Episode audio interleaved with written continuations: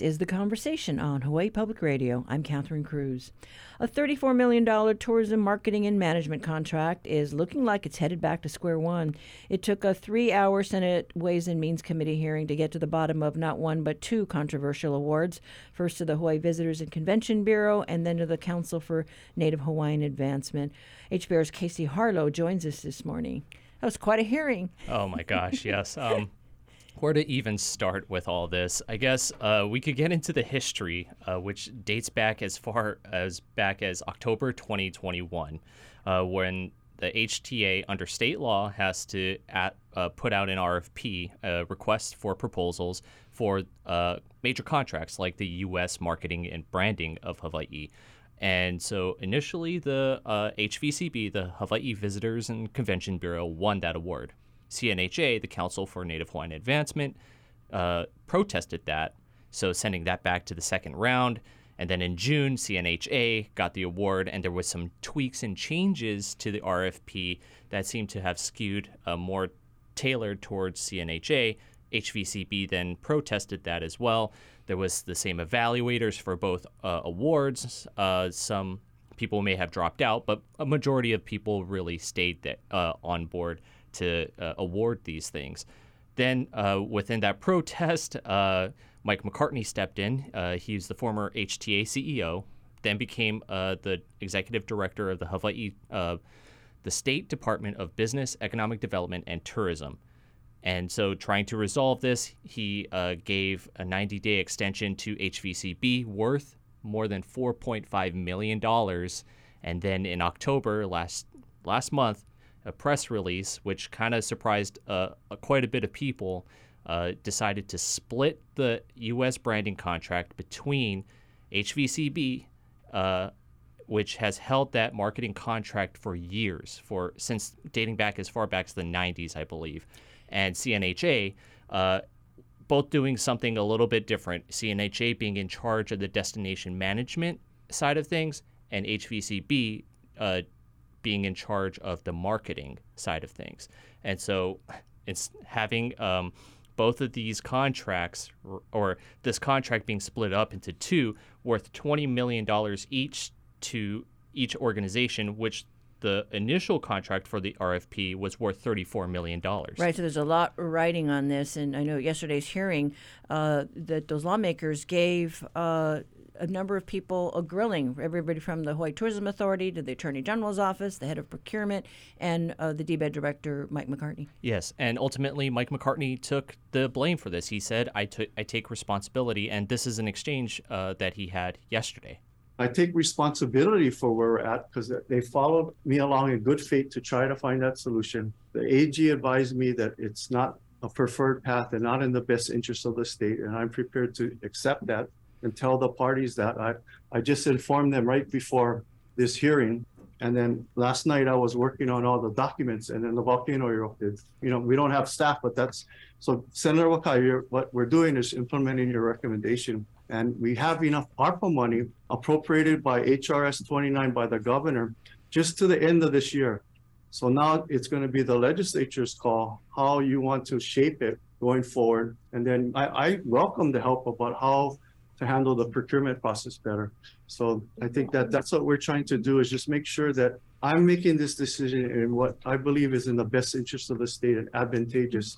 I know it's frustrating for the bidders, but sometimes that's just the process. And, you know, I apologize for that, but I don't want anybody to think, especially you, Pohio, that, you know, everybody followed the rules. And then, you know, I know the pain in the industry and the pain in the community about tourism and the issues that we face in the community doesn't feel like it has a voice. But with your involvement, I think it's going to. But we have to go through the process to make sure we can do it and, and it's sustainable. So I know I'm talking about all kinds of things to try to answer all the questions that came up, but that's what um, when I first came in to say I wanted a recess. You know, I have the preliminary documents here that I was going to sign today and stop it and then go forward with the recommendation. And so it's taken some time to get all the AGs together. So from that date, we had a couple meetings, and that last meeting was on the um, last week Tuesday. And then you coincidentally asked for this hearing, which I think is very helpful. So I think it helps to clarify the the gaps that we have, and then how do we fill them so we can execute and then everyone has confidence in us. And so basically, he went into that meeting saying, I'm going to cancel this RFP. And that was done possibly without the advi- uh, like uh, getting the advice or the consent of the HTA board uh, and the stakeholders and HTA executives. And this is ba- uh, an exchange with uh, Donna Mercado Kim, uh, basically saying that this is all about transparency. I need to say something though, and understand where you're coming from, Senator, but this isn't about Hawaiians versus not Hawaiians. This this is about the procurement and whether or not we follow the laws of the procurement. And I just hope that it's not characterized. And then when it, you know, talking about giving a person a chance, it isn't about following the procurement law, chance or no chance, Yeah. right? Yeah. I mean, And so, so Senator, it's what I believe is, what I'm recommending is the most sustainable option to avoid further challenging on who wins, right? Because this process is going to keep, if we stay with the existing one, it could not be resolved for over a year or more, even after this, because it would go to DCCA and then to the court. right. So but- that's what we try to Right, resolve. but Mike, we're doing it because they were a mess up Yep. in the beginning. Yep. People screwed up and made this whole process look bad because they didn't follow the law. And I could have done a better job of coaching them and helping them through that. And Right, what- yeah. and instead you, you made it worse. Yep. I'm sorry, I Yep. have to say Yep. that. But before you uh, cancel the award and the RFP, why not go to the board and ask them, do you want to stick out th- with this process? Or should we cancel? Because then right now it's unilaterally being decided. and that was Donovan Dela Cruz at the end, um, you know, basically saying that this is you making this call and laying the blame on yourself or taking responsibility on that. And there was, there's not to say that there isn't some blame to be uh, put onto the HTA as well. Senator Glenn Wakai even mentioned and noted that HTA uh, was had a hands-on role in the first RFP, but then basically relinquished everything in the second RFP and just gave it to DBED. Right. And Kalani Ka'anā'anā, uh, who's the chief brand officer, said that HTA was understaffed and uh, didn't have enough resources to handle its own procurement. Right, and HTA has their next meeting, I think, December 21st. We'll see if they call an emergency meeting uh, to take up this uh, bid question uh, sooner than later. But thank you so much, Casey. Thanks. We've been uh, talking to HPR reporter Casey Harlow, who covered a Senate Mighty Committee uh, hearing yesterday. It was called to probe whether proper procedures were followed in the awarding of a lucrative tourism marketing contract, now looking to be rebid for a third time.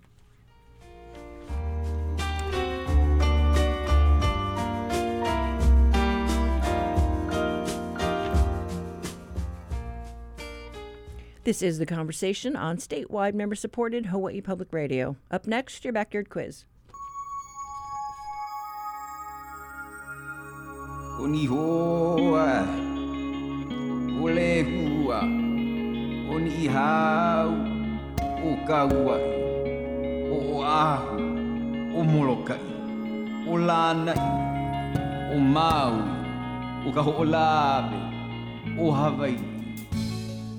In our backyard today, we're taking a look at the oldest volcano on the Big Island, Kohala. Well, actually, it's the oldest visible volcano. Hawaii is the youngest and largest of the islands, and its most recent lava flows are now years old. In other words, new lava is erupting and building there even as we speak. The present eruption's been going uh, on since uh, 1983, and the island building hotspot beneath the Pacific Plate is currently under Mauna Loa, Kilauea, and Loihi. As the plate slowly moves northwestward, older volcanoes go extinct and erode. That's why Kohala volcano, now known as Kohala Mountain, appears and is more worn down than its newer neighbors. It breached the surface over a half a million years ago and went extinct about a quarter million years later.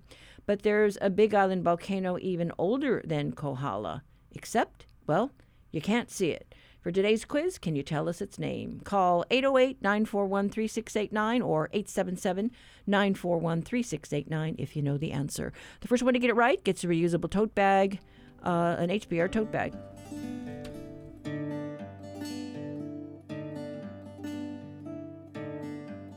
Support for the Backyard Quiz comes from NAREIT Hawaii, which is committed to supporting nonprofits that help to strengthen the community and help underserved families, such as Hawaii Literacy. NAREITHawaii.com. Each week, New Dimensions explores the social, political, scientific, environmental, and spiritual frontiers with some of today's foremost social innovators, thinkers, scientists, and creative artists. Hello, I'm John Crowley, co founder of coolpetaluma.org. Next time on New Dimensions, I'll be talking about building social capital in neighborhoods block by block. Beginning Sunday morning at 11. Support for Hawaii Public Radio comes from the new Hawaii Island Community Health Center, providing comprehensive health care open to all. Learn more at hicommunityhealthcenter.org.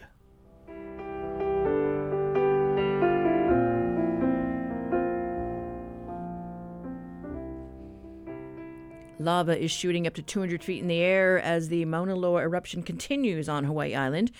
Right now, no homes or communities are threatened by the lava flows, but the U.S. Uh, Geological Survey says the current lava flow is about six miles away from Saddle Road.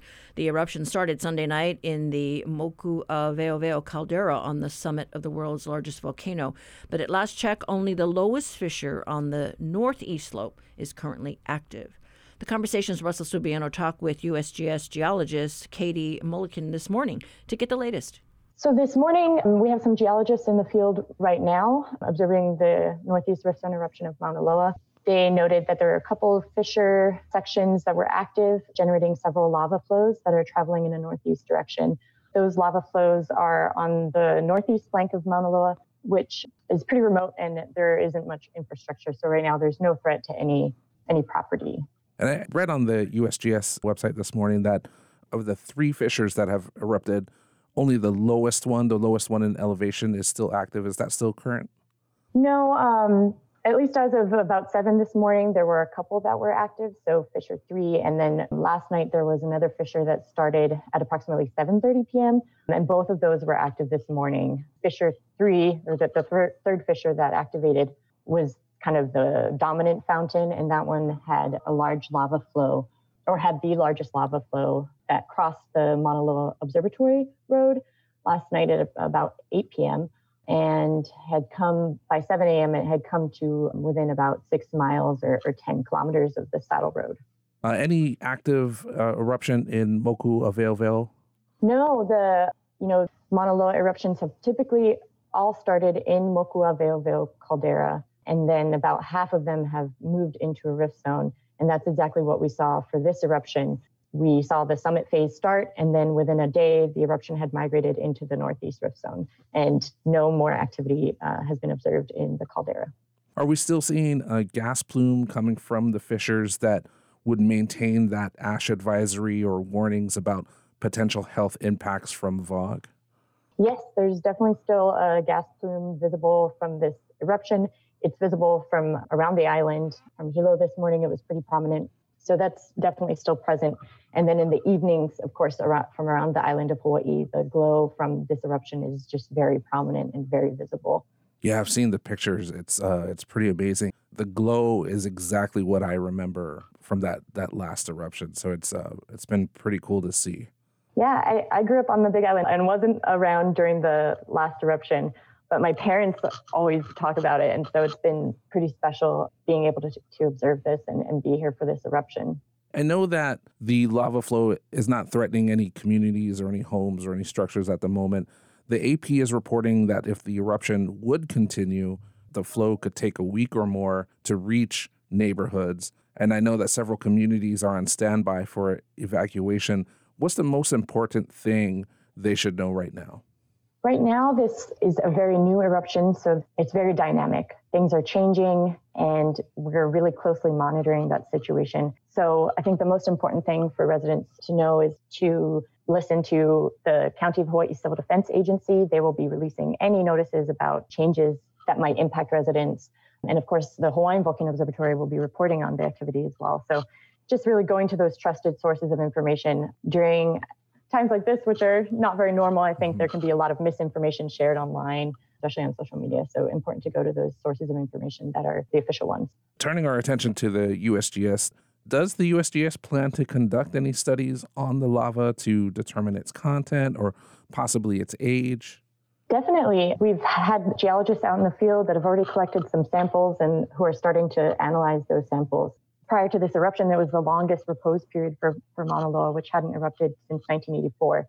So it's going to be really exciting to look at those samples and analyze them for clues about, yeah, magma storage, uh, things like that. And of course, we have geologists out in the field right now who are also working to document what the effusion rates are and the volumes. So, how much lava is coming out and how fast is it coming out? And that can better inform our estimates of lava flow advances. So, you know, how fast lava flows might move in certain directions, things like that. So, there's so much to be learned. This is really a, an amazing scientific opportunity. I'm really excited to learn about the age of this lava. I remember during the 2018 eruption, there was reports that said that some of that first lava that came out was still from the 1960s eruption. It'd be cool to know if if this you know lava is is new or if it's from the 80s eruption or, or from before then. That that to me is the most exciting part.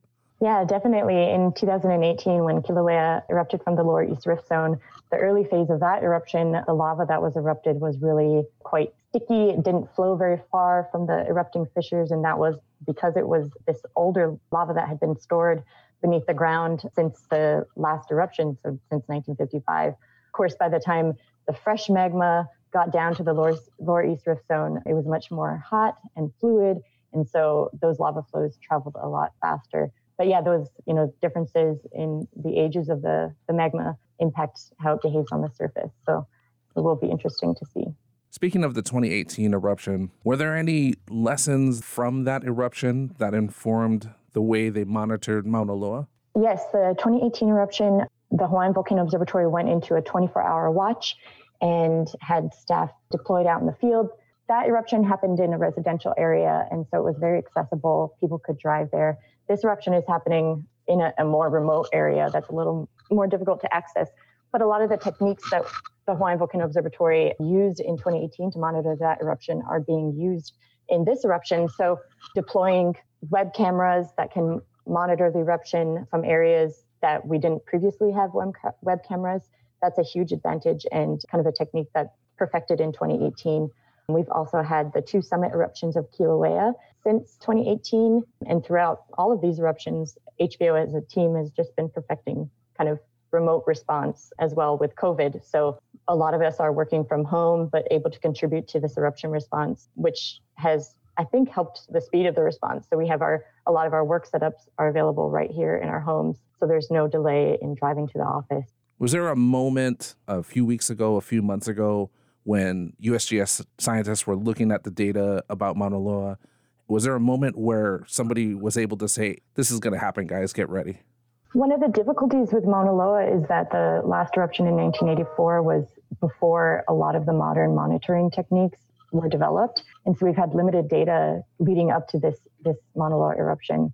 And there were a lot of questions about what types of signals we, were see, we would see if the signals we were seeing were meaning that an eruption was immediately imminent, you know, within the next few days or weeks. And so back in, let's see, early October, there was definitely an increase in seismicity, and we were seeing some some increased rates of ground deformation. So we could definitely say for sure that there was magma coming into the system. And that is when we worked with the County of Hawaii Civil Defense Agency to go out into the communities that could be impacted pretty quickly by a Loa eruption and just spread that word that we were seeing this increase in activity, that it could mean an eruption could happen in the next you know, weeks, months. We didn't really know the time frame. And even leading up to the eruption, there was only about an hour of increased, really increased earthquake activity leading up to the, the eruption. So yeah, it's just been a really great learning opportunity now to have all this modern monitoring data showing what Mauna Loa does leading up to an eruption. As someone who grew up on the Big Island, I, I read that you grew up right there in Volcano. How excited were you to be able to witness something that hasn't happened in nearly 40 years like this eruption? It, yeah, it was um, pretty amazing to be a part of the, the response crew as well. So, just a great team of people who uh, have gone through several eruptions now together. Many staff have been studying Mauna Loa for decades, and so to have their perspective as well, it's it's been yeah really amazing. And last night I went to bed and was able to see the glow outside of my bedroom window, and that was just a really yeah, it's a, a really uh, great and unique and special event. Thank you so much for your time, Katie. I really appreciate you talking to me about the eruption. Thank you, Russell. That was USGS geologist Katie Mulliken talking with HPR's Russell Subiono about the Mauna Loa eruption. We'll continue to have more updates as they become available. Keep up to date by checking our website, hawaiipublicradio.org.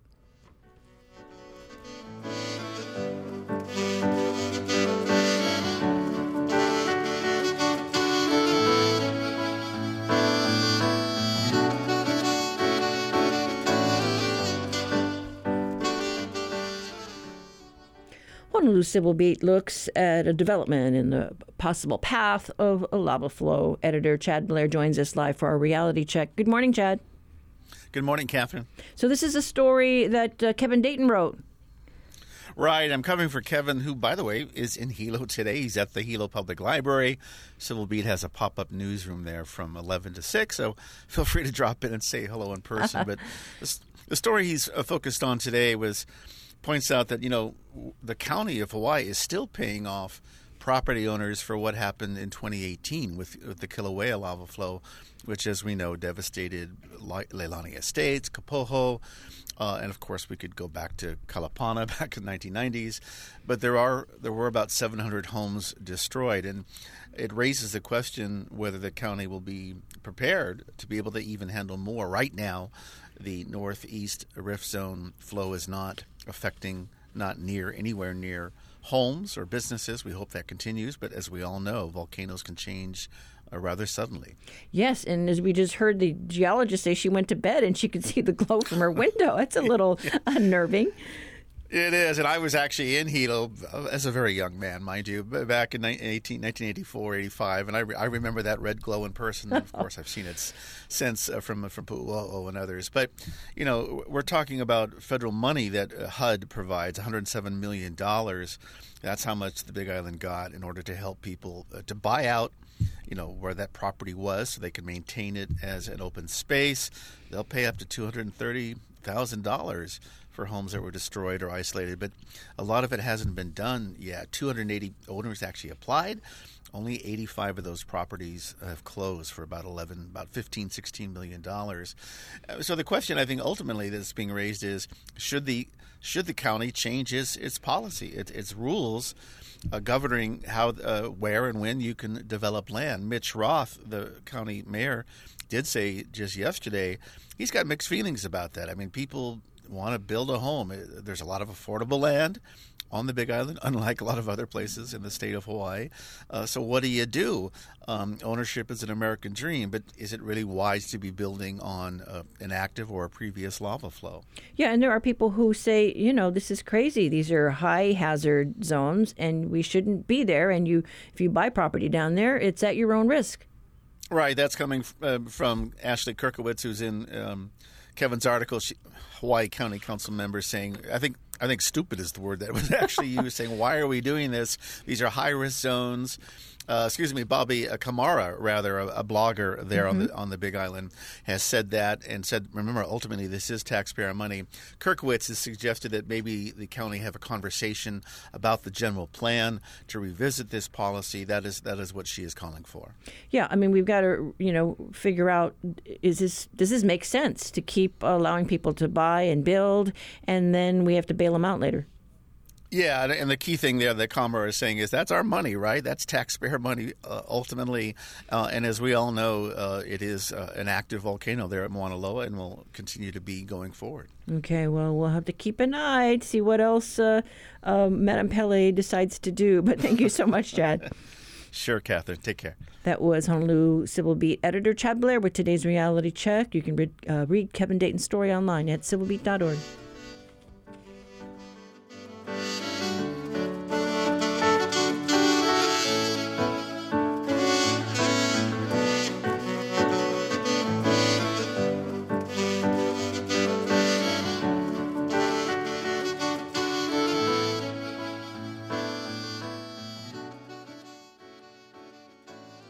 Support for HPR comes from the Honolulu Museum of Art with the immersive exhibition Rebecca Louise Law Awakening Exploring the Human Connection to Nature. Now on view, details at honolulumuseum.org. What happens in your brain when you decide to trust someone? When people make decisions to trust, it's kind of the same as when they make decisions to gamble. You see activity in parts of the brain that are involved in its dopamine system that calculate on the fly what does this gamble look like? The neuroscience of trust. It's part two of our special series, Essential Trust. That's on the next On Point. Beginning this afternoon at 2, following the Daily. Support for HPR comes from the Hawaii Symphony Orchestra, presenting Beyond the Music, Beloved Brahms. Earl Lee conducts excerpts from Brahms' Fourth Symphony December 8th at Moanalua Performing Arts Center. Tickets at myhso.org.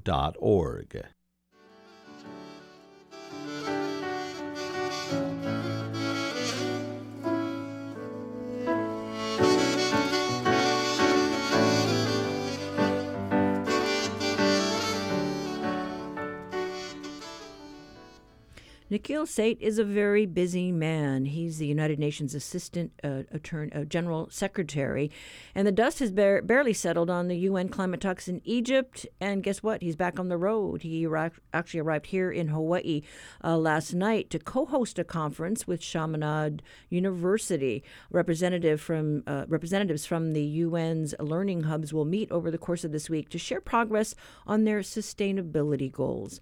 The conversation, Savannah Harriman Pote spoke with Assistant uh, General uh, General Secretary Seth and Chaminade University's provost, Dr. Lance Askildson, ahead of the conference this morning. We have almost 25, going up to 30 next year, affiliated organizations all over the world in Asia, in Africa, in Latin America, in the Caribbean, and in Europe, and in North America. And all the directors of these institutions are coming together in Chaminade University, which hosts one of these affiliated universities, uh, affiliated organizations, to be able to talk about things we need to be doing together and to get some degree of coordination to help build the relationship between these various universities and to see what we can do going forward. So, this is our mission. And, Provost, can you let people in on what some of the agenda items are going to be during this conference? So, this meeting is really about uh, addressing the 17 Sustainable Development Goals that the United Nations Agenda 2030 chartered. And specifically, the centers in attendance will be talking about the progress that they've made over the past year and then projecting new programs and initiatives that will help them address uh, these areas of priority going forward. Our own center, CIFAL Honolulu, has focused its attention on issues of climate action, of uh, gender equality, of clean water. And these are just three of the 17 areas of focus that are shared among the 25 centers around the world. Of those three that Chaminade has taken a particular investment in, is there one that you find particularly compelling? It's difficult for me to uh, pinpoint and uh, focus on one because, you know, from my perspective, all these 17 sustainable development goals are so deeply enmeshed with each other that you can't make progress on one without making progress on the uh, others. Let me take the example of gender equality. Now, unless we advance on gender equality, we're not going to do very well on any of the other goals, including poverty eradication, inequality, maternal health, and you name it environmental, social, economic, all these goals. So they're so enmeshed that it'll be unfair of me to pick out one of these. But clearly, the issue which is captivating the world today, it's around climate change. And uh, what we once called a slow onset event is not really a slow onset event.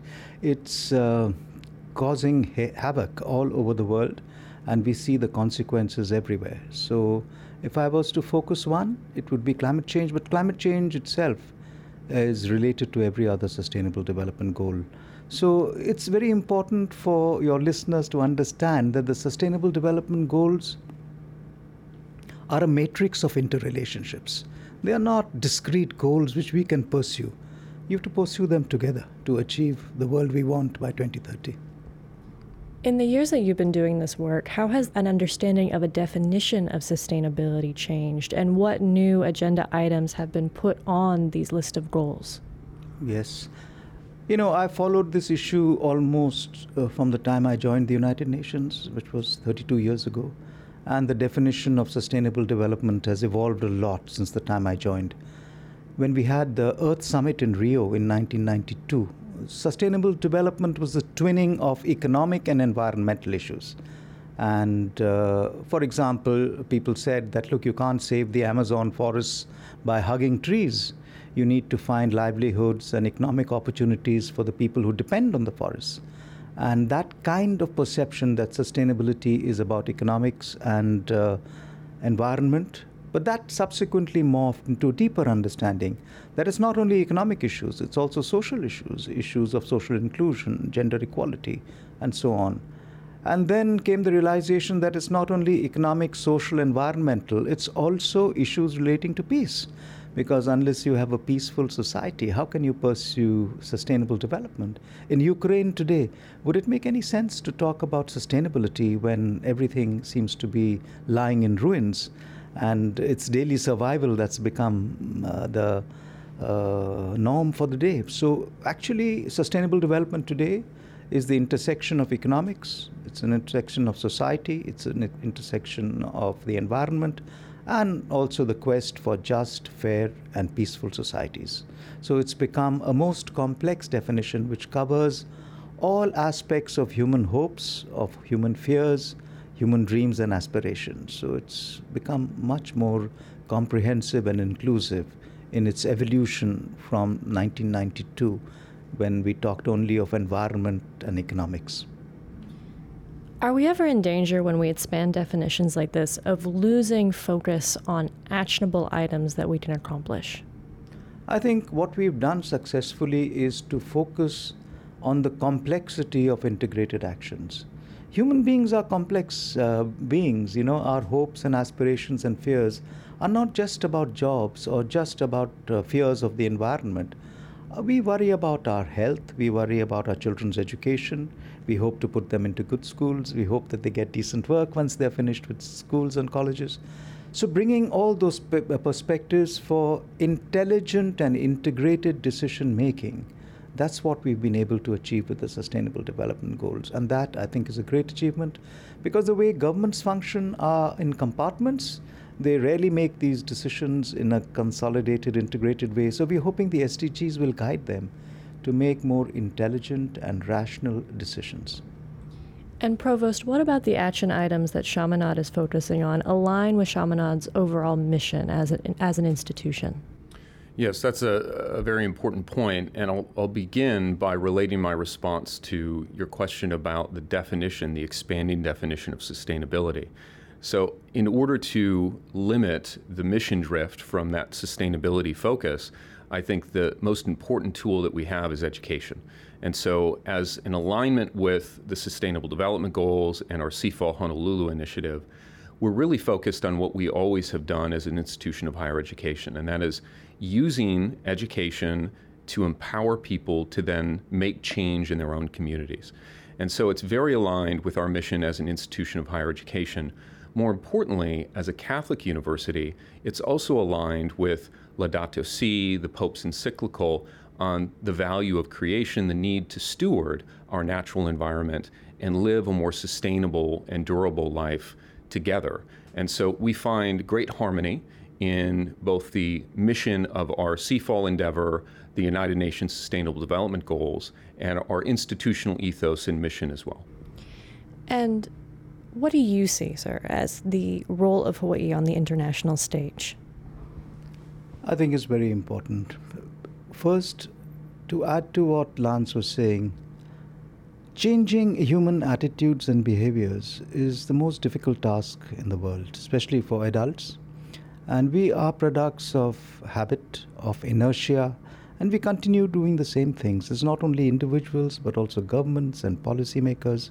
They continue to be making the same mistakes. So, our hope is that by spreading knowledge and by giving people an understanding, it's not that people are ill intentioned, it's that people are not necessarily aware of the complexities of the types of things we've been discussing with you today, and our ability to bring this to business, to bring this to civil society, to bring this to local communities, to bring this to academia, to bring this to government policymakers, that we'll be able to influence the way in which they make decisions. Hawaii is especially important in many of these, but particularly on the handling of uh, the knowledge of indigenous communities and how their traditional knowledge has guided and helped them for so many thousands of years. And we risk losing all that unless we engage the indigenous communities, unless we bring their knowledge to bear on issues of environmental concern, on issues of social inclusion, on issues of gender equality. You know, uh, one thing which I'm going to urge all the 25 global CIFAL centers is to work much more with local communities to localize Agenda 2030. Sometimes SDGs seem an abstraction and a global aggregate, but this has to be broken down to local communities and to local Agenda 2030s.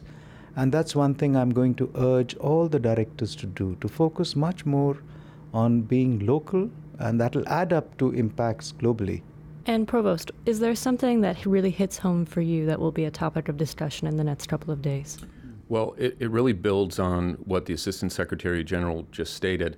We are looking at uh, this opportunity to host the CIFAL Global Network meeting as one in which we can learn from our fellow CIFAL centers around the world. This is an opportunity for us to see how other uh, UN sustainability centers are prosecuting their missions and ways that we might replicate that here in Hawaii and across the Pacific the Sustainable Development Goals are not discrete goals. They're very much interrelated, uh, and it's hard to focus on individual topics. But overall, I think our um, our interest and focus revolves around issues of climate and ecological support alongside some of the public health considerations. So we'll be looking to uh, CIFAL Newcastle in Australia that's done some very innovative work in epidemiological uh, uh, issues. We'll be looking at CIFAL Philippines and CIFAL Jeju in Korea, who have done some very important work around social mobilization and um, uh, educational efforts to engage local communities.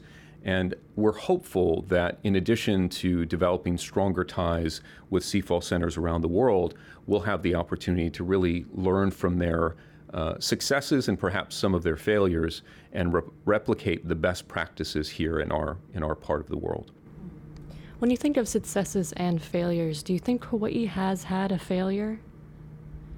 I, I would not call this a failure, but I think Hawaii continues to struggle on issues of balancing its tourism driven economy with the ecological um, unsustainability of that industry. And that's obviously a current topic uh, of, of much consideration across uh, our state.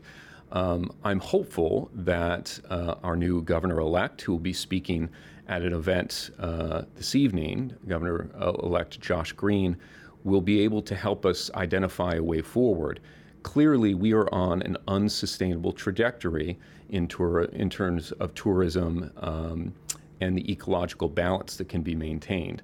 Um, we hope to be a part of that conversation alongside many other excellent organizations that have been doing this work in Hawaii and across the Pacific for many years. And our hope is that through education and outreach, that we and other organizations can help influence policy that will find the right balance. As uh, Mr. Seth noted, um, we need to do more than just uh, speak to the aspirations of saving trees in the rainforest. We need to find alternatives that also save the livelihoods of people who rely on issues of tourism and other economic activity therein. That was Chaminade University Provost Dr. Lance uh, Askildson and United Nations Assistant uh, General Secretary Nikhil Seth on our international sustainability goals. And that conference uh, they were talking about kicks off tonight at Chaminade University. The public is welcome to attend.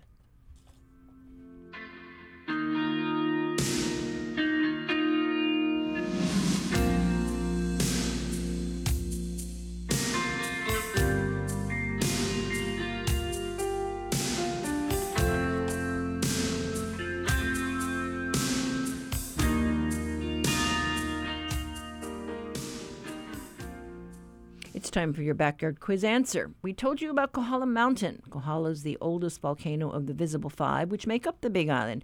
Kohala surfaced about a half a million years ago and went extinct about a quarter million years later. The hot spot which bills the island is stationary, but the Pacific plate is slowly moving above it to the northwest. Mile high Kohala Mountain used to be 3,000 feet higher, but catastrophic landslides, erosion uh, brought it down to its current elevation.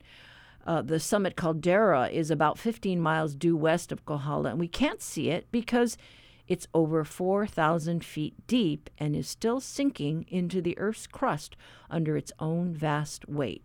Its name, Mahukona. It means leeward stream in honor of a nearby town, beach, and stream in Kohala. And we had uh, no winners today, but that's our quiz for today. If you have an idea for one, send it to talkback at hawaiipublicradio.org.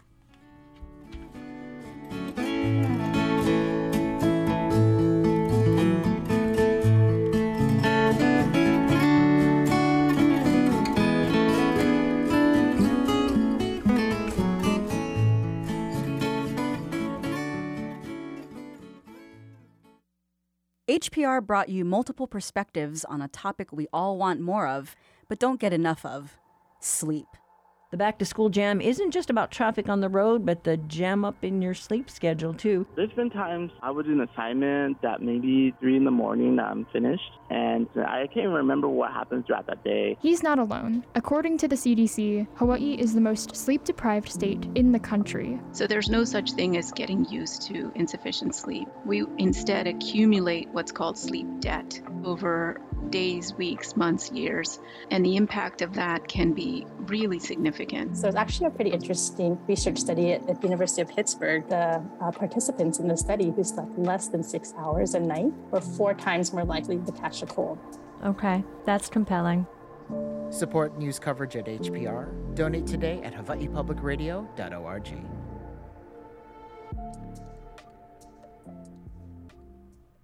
Years ago, Paige Brattin recalled being stunned to learn that her daughter was losing her eyesight. She made a promise that if the family got through the crisis, she would dedicate her efforts to helping others going through the same experience. She made good on that promise, developing a kid friendly product, eye patches made with love. She credits her doctor and staff at the eye clinic for supporting her through a very traumatic time in her daughter's life. Her daughter's in the eighth grade now, and the family is living in Waimea on the Big Island. Brattin spoke with us last week about the company she founded, Seaworthy Patches, and how grateful she is that her colorful patches are putting smiles on people's faces. Her aim is to educate families about diagnosing eye disorders early. So, when my daughter was five, we went to her regular pediatrician appointment and she failed the basic um, Snellen test and they recommended we'd go to the eye doctor, which, you know, I just thought was not such a big deal because, you know, lots of kids wear glasses. And when we got there after lots of tests, we found out there was a lot more wrong than just needing glasses. Um, at that point, her condition had progressed so much that her vision um, was really well past legally blind, um, doubly past legally blind um, and it could have been caused by brain tumors, which we found out it was not. So we were really lucky there, as well as it's a treatable condition. Um, and through this process, I did learn that all children should see an eye doctor by age three, according to the American Board of Pediatrics. I've never met a pediatrician who has told a parent that.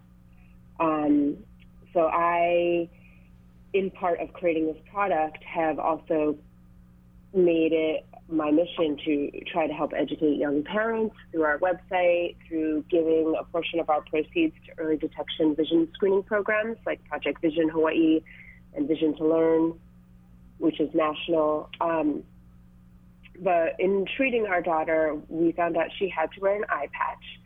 And it's not easy to learn to read and write when you are covering one eye and the other eye that's left uh, is the weaker eye. And it was hot, it was uncomfortable, the designs were unattractive, and she was older. She wasn't two, so she felt really, really uncomfortable in front of friends at school. And I just thought, well, we have to fix this. There's only one product on the market, and it's antiquated. It hasn't changed since the 70s. And it's like when you and I would go to Longs as a child and there'd be band aids, just one kind. Now there's so many kinds, you're not sure which one to buy. So I changed the adhesives, the materials, and the shapes so it would all be a lot more comfortable to wear. And then I tried to make a lot more fun and um, catchy designs so it looks better too. I'm looking uh, at this product now, and yeah, I mean, you've got you know, it looks like flowers and and uh, funny creatures, and just a lot more kid friendly. Mhm. Yeah, funny. The foodie box is our one of our best sellers. I think it's because young children in particular, usually three-year-olds are, are wearing patches. They're very excited because they know what pizza is. They know what bananas are. You know, it's, really relatable to them. Well, you know, uh, how did your, your daughter like the adjustment? You know, I mean, uh, instead of just the the old fashioned black patch, how did she like the uh, the more fun right. uh, well, designs? So she never wore actually that old fashioned black patch. So. Um, she has amblyopia, which is the leading cause of childhood blindness, and it affects one in 45 children. And you know, when you talk about childhood diabetes, that affects one in 400 children. So this is really much more common. Um, and the patches that they have to use is called an occlusion patch, which doesn't allow any light to come in. Um, so they're usually adhesive, and they usually had really aggressive adhesives, and the skin under your eye is extremely delicate. So there'd be tearing of skin and rashes on, on lots of kids. Um, we were pretty lucky and didn't have too bad of a situation with that. But the existing patches on the market were either like tan, beige colored, white, or had like teddy bears and were just not really cute at all. And she was old enough to know this is ugly, you know, Mm-hmm. and and um, so the motivator for a lot of kids is, is what it looks like. Yeah, and and uh, you know you've got to wear it, right? I mean, she was able to uh, her condition improved um, wearing this patch. Greatly, greatly. Uh, when she began, her acuity was at 2450, so legally blind is 2200, and now she's got a really normal. Um, you know, she just wears little like glasses, like for her vision's about 2040. So it, you know, by 100 per, 100 degrees, it, it changed. Have you heard stories from other customers? You know, other children that have uh, used this patch. Most amazing and rewarding part of my job. I wake up every day and I get emails from all over the world, Africa, Europe, the mainland, uh, just tell, thanking me for making this product because their children's faces are no longer bleeding. Their children are motivated to wear the patch. Um, you can't save your child's vision if they're not going to cooperate with the treatment. And um, it's hard to get a child to cooperate with this particular treatment. And um, I've just had so much success in the making people's lives easier and better. is so joyful for me. Yeah, and just coming off this holiday season, you know, folks I think are grateful that there's this product on the shelf and and that that uh, their child uh, feels better about themselves. Yes, definitely, definitely. I think uh, it's really, really hard to ask your child, you know, to make themselves look different and then go out into the world. Uh, it, you know, you're always trying, when you're raising kids, you're always trying to make them be more confident. And, you know, sending them out with an eye patch doesn't feel like that's the best way to do it. And I would always say to my daughter, but you are really going to enjoy seeing. When you are an adult, you're going to be very grateful that you can see because you know vision is priceless. You know, it's hard to get a job, it's hard to cross the street if you can't see, it's hard to drive a car if you can't see. And for all the parents, you know, that are struggling with this, that you just have to try and try to make sure you keep your eye on the prize because seeing is believing, really, right? So we tried to create this product that makes it better because seeing is so important, and it's hard to get your kids to do this treatment when they need it. I see this as inspiration to you know other parents out there. I mean, you know, you're over on uh, on the Big Island there in Waimea, and you just came up with Mhm. this product because your daughter had a need. Right, right. And in fact, I was I was living in Honolulu at the time when I was doing product development, and um, I'm really grateful for some friends that are you know still in Honolulu that you know helped introduce me to people that helped me figure out how to develop the product and manufacture it and all those things. That was Big Island resident and entrepreneur Paige Brattin talking to us about the kid friendly eye patches that she developed to help her daughter, who was at risk of losing her eyesight. Her daughter at the time attended Waialae Elementary School, and the whole school wore patches in solidarity. She can't say enough about the support that her family has received over the years from the community. The patches are available on our website, seaworthypatches.com, and at Amazon as well.